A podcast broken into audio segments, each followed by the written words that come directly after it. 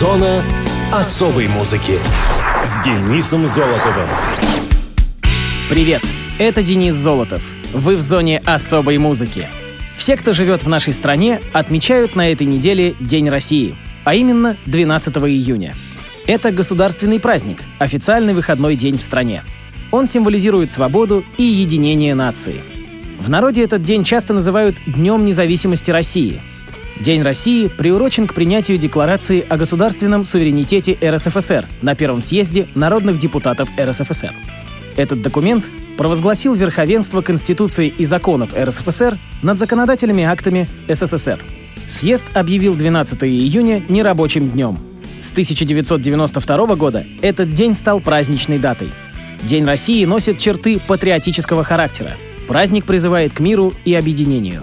К 12 июня улицы украшают флагами и национальной символикой. Во всех населенных пунктах страны в этот день проходят праздничные мероприятия – устраиваются развлекательные программы для взрослых и детей, проводятся ярмарки народного ремесла и выставки современного искусства. Проходят концерты с участием известных звезд эстрады и коллективов художественной самодеятельности. Вечером небо озаряется фейерверками. В этот день люди отдыхают с семьей, посещают общественные мероприятия, выезжают на природу. Так что с Днем России, дорогие радиослушатели! А мы переходим к музыкальным датам и событиям второй недели июня. Мус-именинник. 10 июня 1964 года родился Джимми Чемберлин, американский барабанщик, композитор и продюсер, наиболее известный как барабанщик рок-группы The Smashing Pumpkins. Джимми родился в Иллинойсе, США. Он рос в многодетной семье, где практически все играли на каких-либо музыкальных инструментах.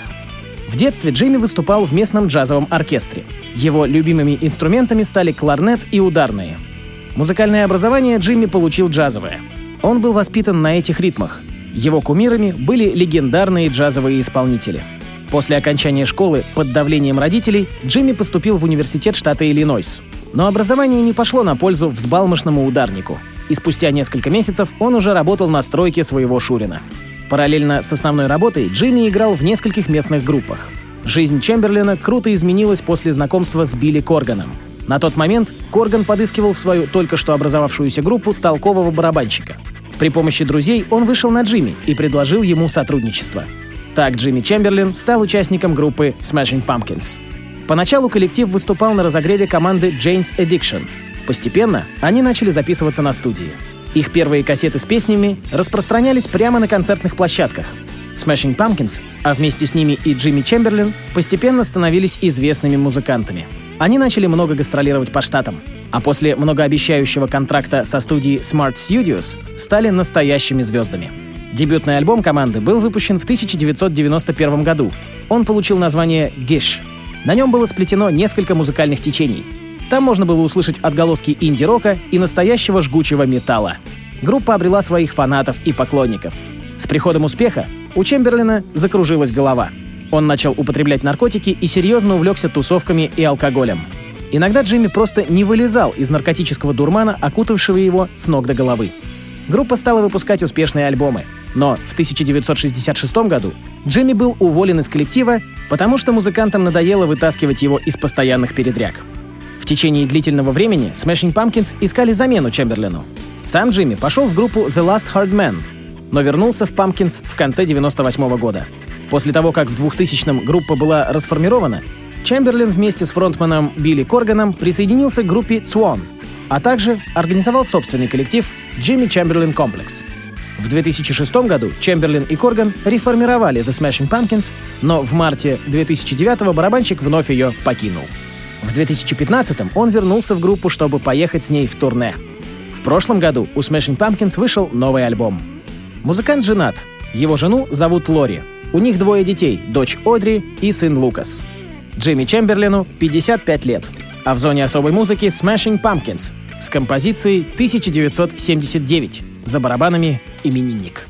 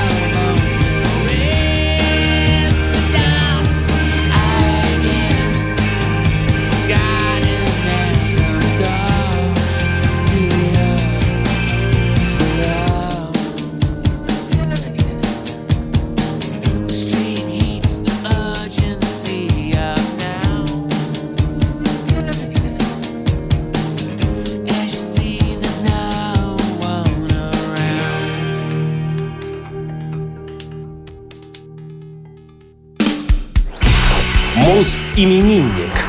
11 июня 1959 года родился британский актер, профессиональный пианист, сценарист, режиссер, продюсер, писатель и певец Хью Лори.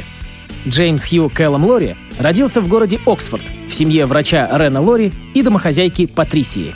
Родители Хью — шотландцы. Хью Лори самый младший из четырех детей, у него есть брат и две сестры. Мальчик посещал шотландскую пресвитерианскую церковь. Учился в престижных частных школах — Оксфордской начальной школе Dragon School и Итоне. В 1981 году Лори окончил Кембриджский университет, колледж имени Джорджа Селвина, со степенью бакалавра третьего класса по антропологии и археологии.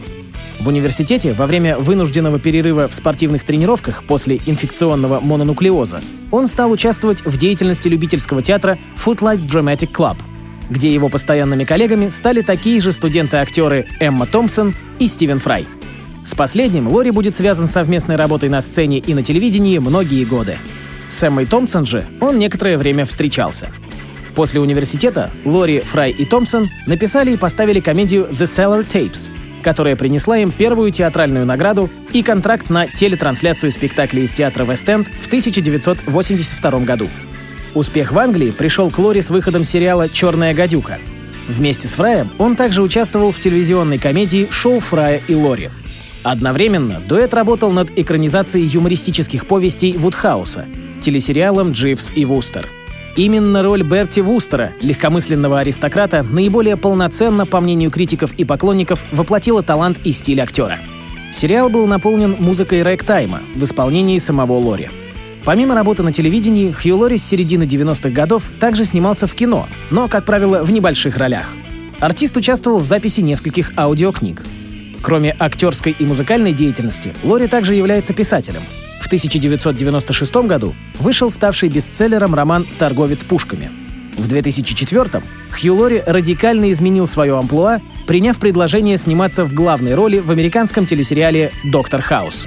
Лори играет мрачного, но гениального доктора-мизантропа. В 2007 году королева Великобритании Елизавета II пожаловала актеру звание офицера Ордена Британской империи, а в 2018-м — командора этого ордена. Отец Лори, завоевавший золотую медаль на Олимпийских играх 1948 года в Лондоне в двойках распашных без рулевого, стал его спортивным кумиром. Начиная со школы и продолжив в Итоне и Кембридже, Хью занимался парной академической греблей. Он неоднократно получал престижные награды в этом виде спорта — в футболе Хью болеет за лондонский клуб «Арсенал». С июня 1989 года актер женат на Джо Грин, которая ранее работала театральным администратором. У них трое детей – Чарльз Арчибальд, Уильям Альберт и Ребекка Августа. Стивен Фрай является крестным отцом всех детей Лори. Хью Лори предпочитает передвигаться в основном на мотоциклах. У него около четырех железных коней. Также Лори является убежденным атеистом. В школьном оркестре Хью был ударником. Также он владеет игрой на пианино, гитаре, губной гармошке и саксофоне. Является клавишником рок-группы Band From TV, состоящей из актеров американских телесериалов. В 90-х он выступал вместе с R&B группой Poor White Thrash. В настоящее время играет в коллективе Copper Bottom Band, где записал два альбома. 26 июля 2010 года стало известно о начале записи Хью Лори музыкального альбома в стиле блюз, и подписании договора с медиагигантом Warner Music. Let Them Talk вышел в следующем году, а в 2013-м последовал выпуск второго сольника артиста Didn't It Rain. У Хью юбилей, ему 60 лет. А на радиовоз композиция в исполнении юбиляра «Unchain My Heart».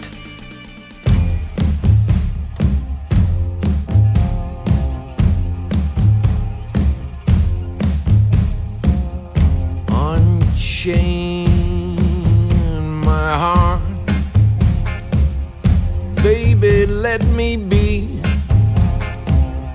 Unchain my heart, cause you don't care about me. You got me sewn up like a pillowcase, but you let my love go to waste. So unchain my heart, set me free.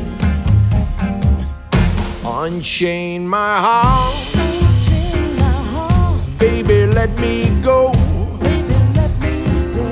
Unchain my heart. Unchain my heart. Cause you don't love me no more. Every time I call you on the phone some fella tells me that you're not home. So unchain my heart, set me free. You got me under your spell, like a man in a trance. But I know darn well that I don't stand a chance. Unchain